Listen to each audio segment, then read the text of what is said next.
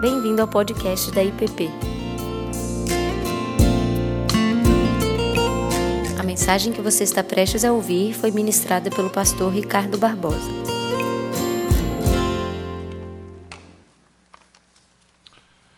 Boa noite a todos, graça e paz. Quero pedir duas coisas antes da gente iniciar a meditação dessa noite. Ah, a primeira é que você fique menos ansioso, não precisa ir no celular olhar resultado das eleições agora. A sua ansiedade não vai mudar absolutamente nada. Aliás, se você quiser esperar até amanhã de manhã para ver com calma, eu até recomendo. Tá? Você aguardar, espera, vença a ansiedade, vença a sua inquietação. E aí amanhã você levanta, toma seu café. Aí depois, quando você não estiver preocupado com mais nada, aí você veja o que, que aconteceu e pronto. Vai fazer bem para você, eu garanto. Segundo, eu queria pedir um pouco a sua paciência, porque eu comecei a tossir agora à noite, assim que cheguei aqui, e talvez isso vá atrapalhar um pouquinho. Mas eu queria convidá-los então a abrir as suas Bíblias no livro do profeta Jonas. Se ajudar, ele fica depois de Obadias. Ou antes de Miqueias.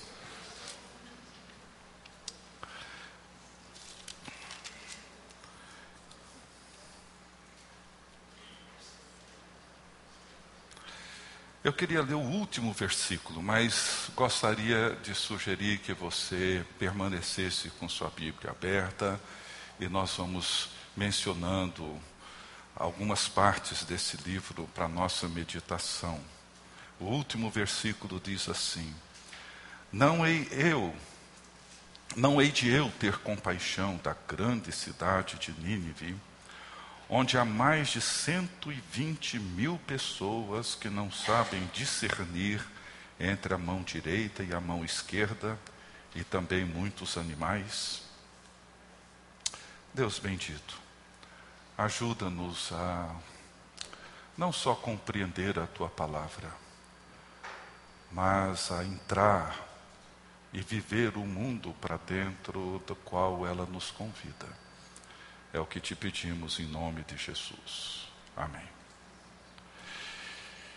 Bem, seguindo essa série sobre histórias que inspiram, hoje nós vamos olhar para a história de Jonas, um personagem que tem muito a nos ensinar e a nos inspirar, principalmente levando em conta esse tempo e esses dias que nós temos vivido aqui no nosso país.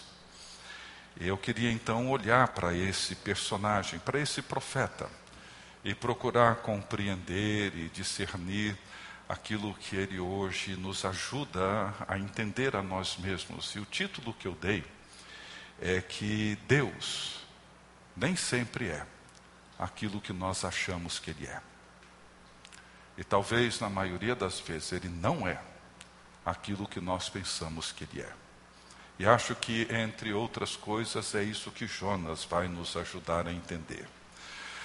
No capítulo 3 há uma afirmação interessante no verso 3, dizendo que Nínive era uma cidade muito importante diante de Deus e de três dias para percorrê-la. E o texto que nós demos, uma cidade grande, 120 mil pessoas, e muitos não sabiam discernir a mão direita da esquerda. Nínive era a grande cidade do Império Assírio, ficava na margem oriental do rio Tigre. E o que o livro nos mostra é que Deus, Ele ama Nínive, e Ele ama os ninivitas. E ele tem compaixão dos ninivitas. E Jonas é um profeta de Deus que não tem o mesmo sentimento que Deus tem para com Nínive, muito menos para com os ninivitas. Se Deus, de um lado, amava os ninivitas, Jonas, por outro lado, detestava Nínive e os seus habitantes. Existem motivos para isso. Alguns a gente pode imaginar. O primeiro deles é que Nínive é descrita na Bíblia como uma cidade terrível. No livro de Naum, dois livros depois de Jonas, ele diz assim no capítulo 3, nos versos 1 e 4, ele diz assim: Ai da cidade sanguinária, toda cheia de mentiras e de roubo, e que não solta a sua presa. E no verso 4, bela e encantadora meretriz, mestra de feitiçarias, que vendia os povos com a sua prostituição e as gentes com as suas feitiçarias.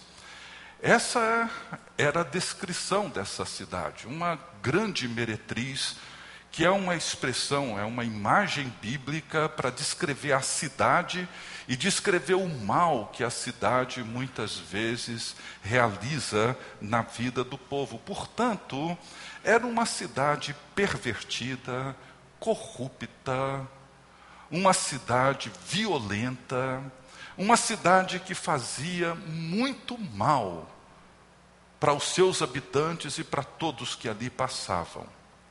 Mas não é esse apenas o motivo, talvez, de Jonas não gostar de Nínive.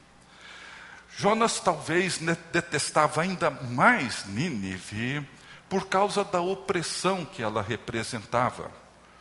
Uma das grandes ações, um dos grandes momentos na história do povo de Deus, é que o império assírio destruiu Israel e o levou para o cativeiro em 722. Portanto, fazia muito sentido João não ter a, Jonas não ter a menor simpatia para com Nínive, cidade violenta, perversa, promíscua e opressora. Era o povo que havia invadido Israel e havia escravizado o povo de Israel por muito tempo. Porém, apesar de, apesar de tudo isso, Nínive era uma cidade importante para Deus. E Deus tinha compaixão dessa cidade. Deus amava os ninivitas porque eram como que ovelhas sem pastor. Ele olhava para essa cidade de um jeito diferente. Essa é uma primeira luz que a história de Jonas lança sobre nós. Muitas vezes nós não queremos lidar com aquilo que Deus lida, nós não queremos amar aquilo que Deus ama, nós resistimos ter compaixão com aquilo que Deus tem compaixão, nós muitas vezes não concordamos com o jeito de Deus fazer as coisas. Muita gente se frustra com isso. Deus então chama Jonas e diz já no início do livro, verso 2: Dispõe-te Vá à grande cidade de Nínive e clama contra ela, porque a sua malícia subiu até mim. Jonas, vá e pregue a essa grande cidade. Noutras palavras, Jonas, faça aquilo que um profeta tem que fazer. Entra nessa cidade, vá até lá e fale o que um profeta deve falar. E qual era a mensagem que Jonas deveria pregar para Nínive. No verso 4 do capítulo 3 diz: Ainda 40 dias e Nínive será subvertida. A palavra profética, toda palavra profética, é uma palavra de alerta. E é isso que se espera de um profeta. A mensagem não era que Deus iria destruir Nínive, a mensagem é que ela seria destruída. Porque é isso que a maldade, é isso que o pecado, é isso que a mentira, é isso que a violência faz quando toma conta da pessoa, da família ou de uma cidade. Ele destrói, ele mata, ele rompe com tudo aquilo que é divino, com tudo aquilo que é bom. Essa era a mensagem, ou seja, Nínive, ela se autodestruiria se ela continuasse caminhando daquele jeito. E a saída para Nínive não era fazer uma nova eleição e ter novos líderes, não. Era a palavra de Deus, a palavra do profeta.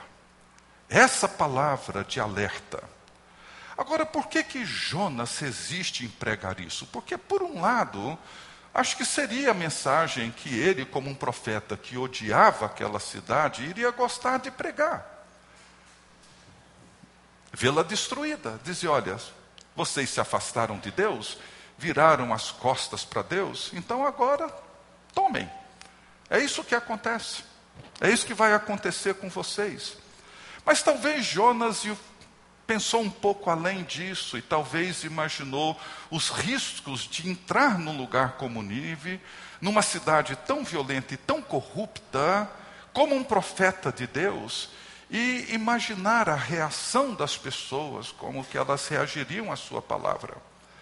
Mas uma palavra de alerta é sempre uma palavra de graça, é sempre uma palavra de esperança, é sempre uma possibilidade de arrependimento e de retorno.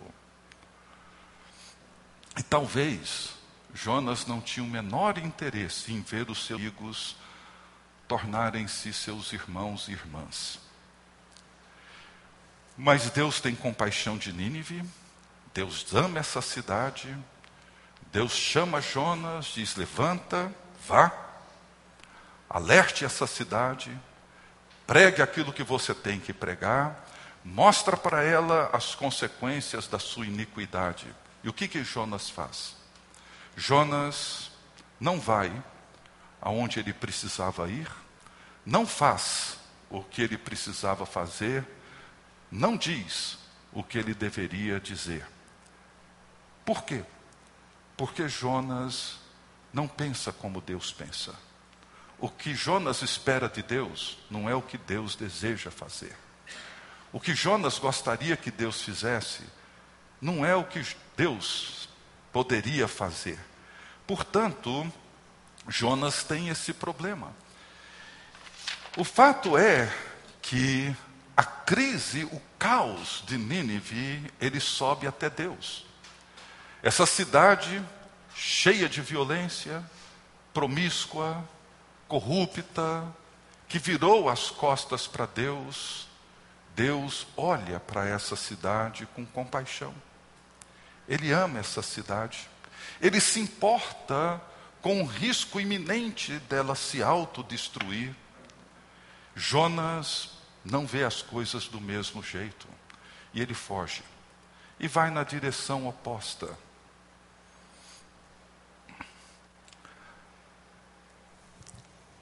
A palavra de Deus veio a Jonas e Jonas toma uma outra direção.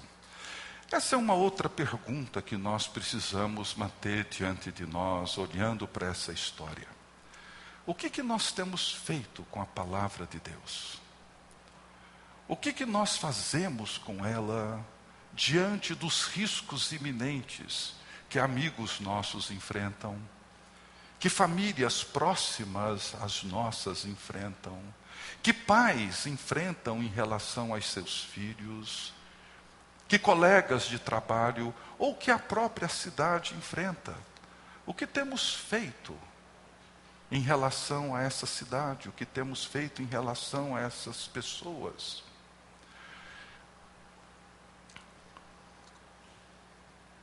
O problema é que quando nós fugimos, Deus vai atrás e nos chama de volta. E é interessante que Deus chama Jonas de volta de uma forma completamente inusitada, inesperada. Jonas foge, Deus usa um fenômeno natural, uma tempestade. Veja, Deus ama Nínive, Deus ama Jonas. Algumas tormentas claro, nem todas, são meios que Deus usa para nos levar de volta, para nos trazer de volta para aquilo que devemos ser, para fazer o que devemos fazer e para falar o que nós devemos falar. Deus fala conosco às vezes numa brisa suave, Deus fala conosco às vezes em tormentas, tormentas violentas. E a tempestade que veio sobre a embarcação que Jonas se encontrava foi muito violenta. E o navio estava já prestes a despedaçar e naufragar. Os marinheiros desesperados começaram a jogar a carga no mar e nada disso conseguia dar a eles segurança e controle sobre a embarcação. E Jonas dorme. A tripulação muito supersticiosa cada um começa a invocar o seu Deus, e o comandante pede para que cada um invoque o seu Deus, porque talvez uma daquelas divindades poderia estar enraivecida, é, nervosa por conta de algum sacrifício que não havia sido feito, ou de alguma ofensa àquela divindade, e o capitão exigiu que cada um clamasse ao seu Deus. E de repente ele olha e vê Jonas dormindo, ele acorda Jonas e pergunta para ele: por que você dorme num momento tão caótico como esse? Levante e clame ao seu Deus. Isso diz muito também para nós hoje. É um fato dessa história que lança luz sobre as nossas histórias. Nós dormimos. A Bíblia é cheia de recomendações dizendo: levanta, ó tu que dormes. Levanta. Nós dormimos no meio do caos. Nós dormimos no meio da tempestade. Nós vemos o que acontece à nossa volta mas começamos a aceitar muito mais as explicações dos sociólogos, dos políticos, seja de quem for, e não estamos prestando atenção no que acontece conosco, no que acontece com a família, no que acontece com os filhos, no que acontece com a sociedade, com a cidade, com a cultura. Responsabilizamos políticos, sistema, seja o que for, mas não prestamos atenção no que, que acontece, sobretudo na relação com Deus. E eles lançam sorte para tentar identificar de onde é que vinha o problema. E adivinhe sobre quem a sorte cai. Tão doce para quem acertar. Bingo. Ou seja, ela cai sobre Jonas, que continua ignorando a realidade. Eu acho interessante que o capitão interroga e pergunta para ele: Quem é você? De onde você vem? Qual é a sua ocupação? E veja a resposta de Jonas: Eu sou hebreu, adorador do Senhor, temo a Javé, o Deus do céu. Veja, que fez o mar e a terra seca. Veja, Jonas é um adorador de Deus, teme a Deus. E o capitão olha e fala: Mas como é possível você crer em Deus, no Criador do céu e da terra e das águas, e fugir dele? E não levá-lo a sério. Como é possível temer a Deus e não levar a sério o seu chamado? Os pagãos não acreditavam que Jonas fosse capaz de fazer aquilo. Deus usa os pagãos para confrontar a fé de um profeta de Deus. É incrível, mas isso acontece. Nunca aconteceu com você? Às vezes, pessoas de onde você menos espera te questionam em relação à sua própria fé. Como você foi capaz de dormir? Como você foi capaz de não se importar com o que está acontecendo? E Jonas se vê dentro de um dilema e tem que fazer uma escolha. Ele e os marinheiros sabem qual é o problema e qual é a solução. E é curioso que Jonas sabe que o problema é ele, que aquela tempestade tem a ver com ele. E Jonas diz: Olha, joguem-me ao mar, o problema sou eu. Mas os pagãos não queriam sacrificar Jonas, fizeram de tudo para preservá-lo. Veja que ironia. Os pagãos não querem que o profeta de Deus morra. O profeta de Deus não se importa com a morte dos pagãos. É a suprema ironia. Mas não é isso que acontece tantas e tantas vezes conosco? Não nos importamos com pessoas à nossa volta se autodestruindo. E Jonas então é lançado ao mar, tem todo esse episódio impressionante, extraordinário, onde ele é engolido por um grande peixe, e ele ali dentro, ele experimenta a graça de Deus que ele rejeitou aos ninivitas. Esse seria um outro tema enorme, mas nós não vamos ter tempo para abordá-lo. Deixa é, e seguir adiante, inclusive a oração de Jonas dentro do ventre do peixe é uma das coisas mais impressionantes. Mas veja, o que que acontece então? Os problemas de Nínive sobem até Deus, Deus ouve. Os problemas de Jonas sobem até Deus e Deus ouve. Jonas é o profeta de Deus que se recusa a ir a Nínive para salvar esse povo de uma destruição iminente. Deus vai até Jonas para salvá-lo da morte. Jonas nega a graça e a misericórdia de Deus aos ninivitas. Deus mostra a sua graça e a sua misericórdia para com Jonas no ventre de um peixe. Diz assim, agora já no capítulo 3, depois desse episódio, veio a palavra do Senhor segunda vez a Jonas, dizendo: Dispõe-te, vai à grande cidade de Nínive e proclama contra ela a mensagem que eu te digo. E Jonas vai, agora ele vai. Ele não tem como não ir mais. E ele prega, e ele percorre a cidade toda, proclamando aquilo que Deus disse para ele proclamar. E adivinha o que acontece? O que Jonas menos desejava. Os ninivitas convertem, eles se arrependem. E não era isso que Jonas queria. Os ninivitas passam a crer em Deus, proclamam um jejum, vestem-se de panos de saco, desde o maior até o menor.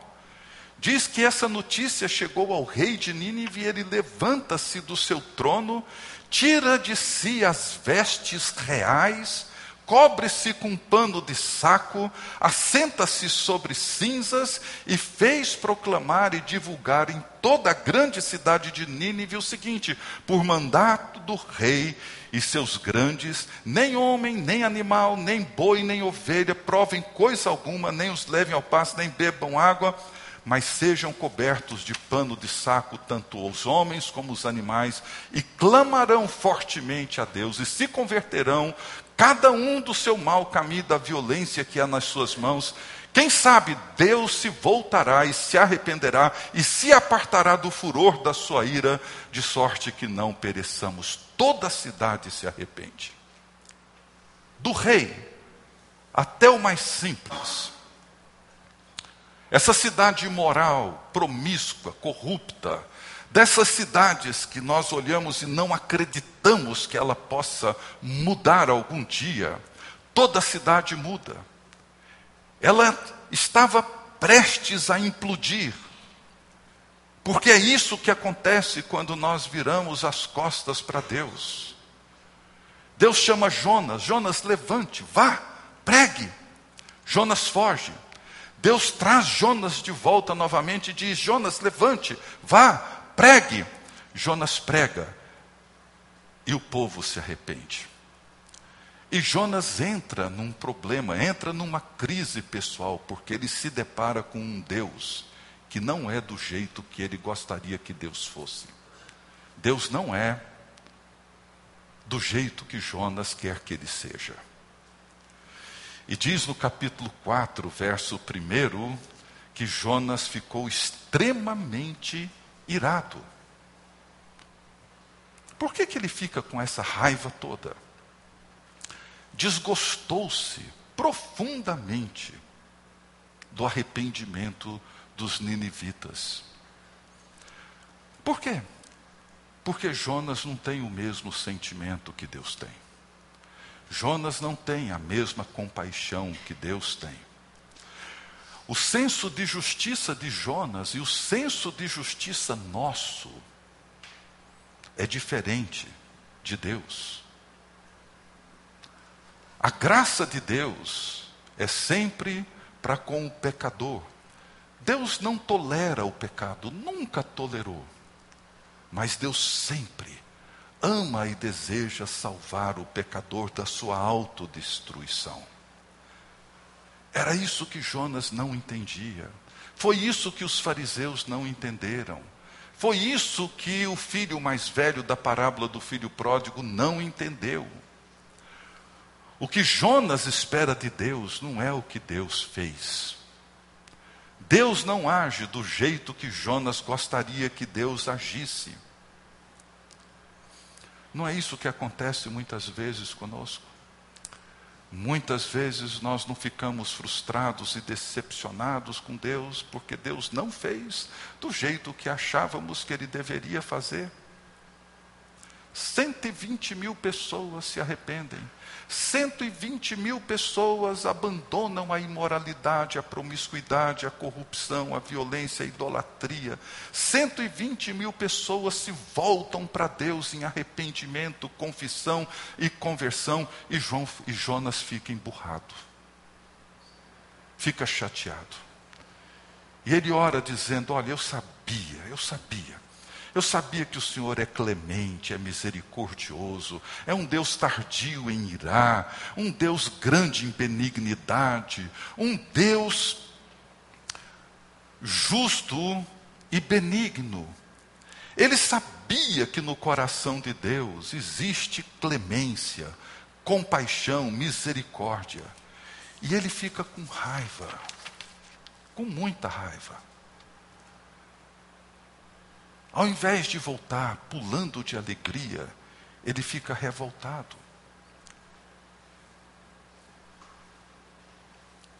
No verso 2 do capítulo 4, ele diz assim: Ah, Senhor, não foi isso que eu disse, estando ainda na minha terra? Por isso me adiantei, fugindo para Tarsis, pois sabia que és Deus clemente, misericordioso e tardio em irar-se, e grande em benignidade, e que te arrependes do mal. Veja, é isso que eu queria que a gente entendesse hoje. Jonas não gosta do jeito de Deus ser Deus. Como eu e você muitas vezes não gostamos. Ele não gosta do jeito que Deus age. Ele não gosta do jeito que Deus trata os ninivitas. Ele não gosta da maneira como Deus estende a sua misericórdia sobre os seus piores inimigos. E ele vê acontecendo com os ninivitas o que sempre acontece quando homens e mulheres, pecadores, perversos, corrompidos, imorais, quando eles se arrependem, confessam, Deus então abençoa. São três conceitos que eu já mencionei aqui que muitas vezes nós confundimos. Justiça é quando Deus nos dá o que nós merecemos. Misericórdia é quando Deus não dá o que nós merecemos. E graça é quando Deus nos dá o que não merecemos. Vou repetir. Justiça é quando Deus me dá o que eu mereço. Misericórdia é quando Deus não me dá aquilo que eu mereço. E graça é quando Deus me dá o que eu não mereço. E graça é isso.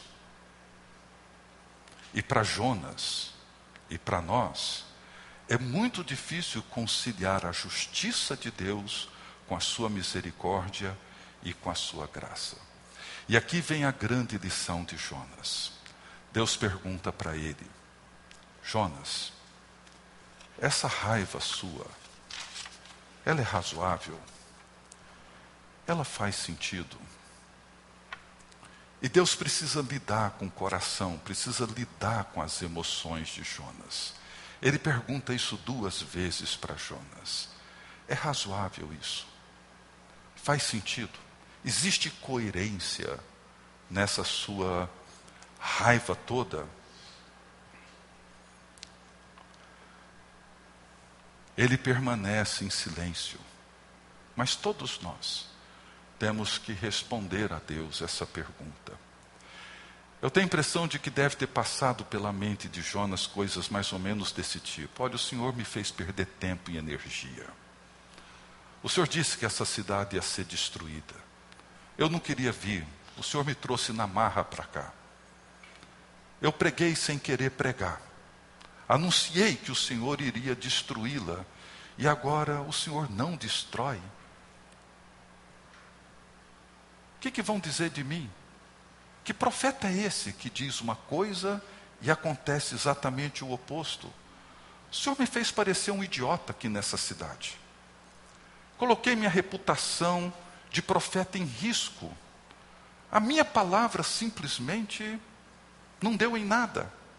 E o pior, o que mais me incomoda é que o Senhor colocou a sua própria reputação em risco. O Senhor disse que ia fazer uma coisa e acabou não fazendo. Ele poderia criar um conflito enorme, dizendo que Deus não é justo. Falou, Senhor, olha, eu já vi o meu povo, o teu povo, o povo da aliança, sofrer muito mais do que os ninivitas. E tendo feito muito menos do que eles para te ofender.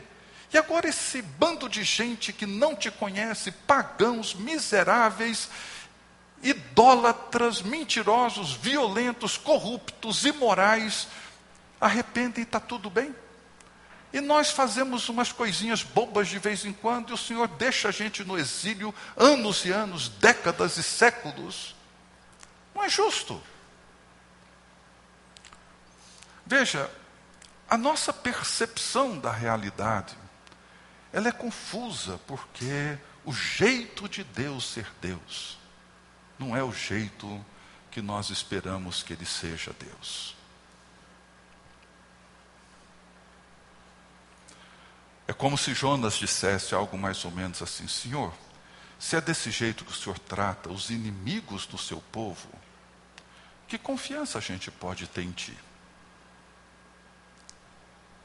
Se o Senhor não destrói os inimigos, que segurança nós teremos? Se o Senhor os trata com tanta benevolência, como é que a gente fica? De repente a gente vai fazer o que eles fizeram também e vamos nadar na imoralidade, porque o Senhor é sempre clemente, é sempre bonzinho. Ou seja, Deus precisa mostrar para Jonas que ele não é quem Jonas acha que ele deveria ser. E eu termino com essa mensagem de Deus para Jonas. E Deus usa uma imagem, ele prepara uma planta que cresce e dá a Jonas uma sombra. E diz o texto que Jonas se alegrou em extremo.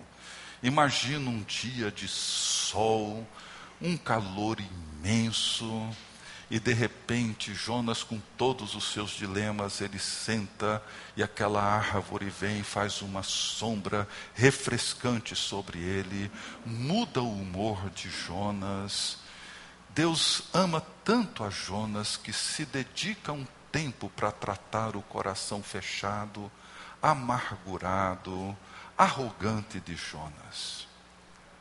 Veja, os problemas de Jonas subiram até Deus como os problemas de Nínive. E Jonas experimenta o cuidado de Deus.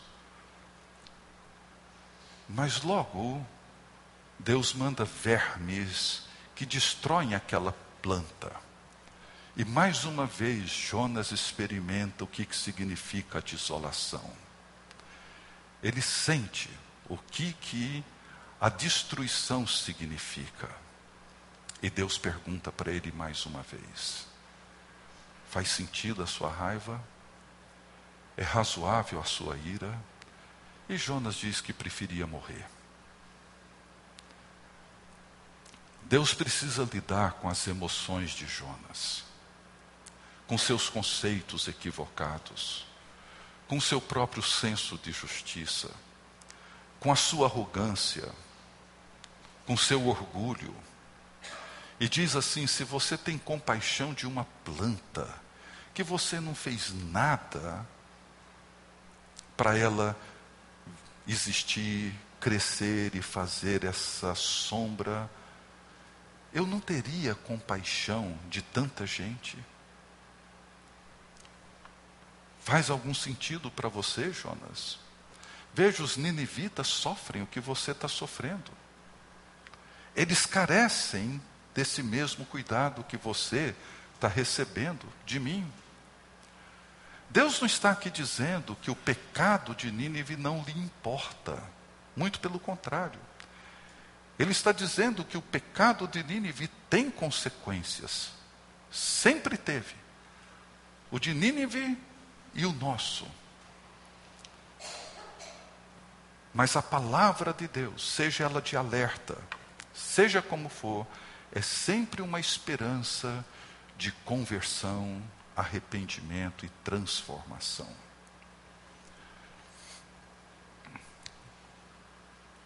É uma história que termina sem uma conclusão.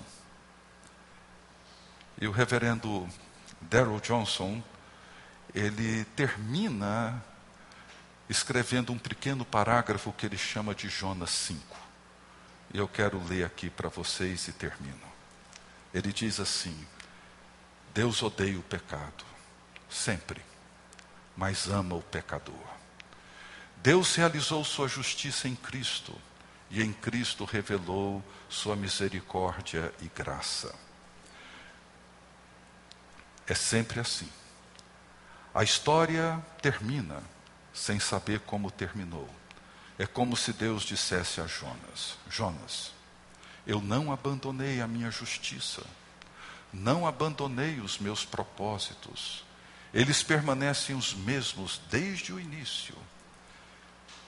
Eu executei a minha justiça, tomando sobre o meu filho unigênito o pecado de todos. A minha justiça, Jonas, foi realizada o seu pecado e o pecado de todos os ninivitas foram colocados na cruz do meu filho Jesus Cristo. Eu assumi o que o seu pecado e o pecado que todos os ninivitas merecem. Mas tenho compaixão e sempre terei compaixão de toda a minha criação, porque o meu desejo é que todos cheguem ao arrependimento e sejam salvos. Hoje, Jonas, é o dia de salvação e os anjos encheram o céu de cânticos de louvor e de alegria. Que Deus nos abençoe. Você acabou de ouvir o podcast da IPP. Para saber mais, acesse nossa página em www.ippdf.com.br.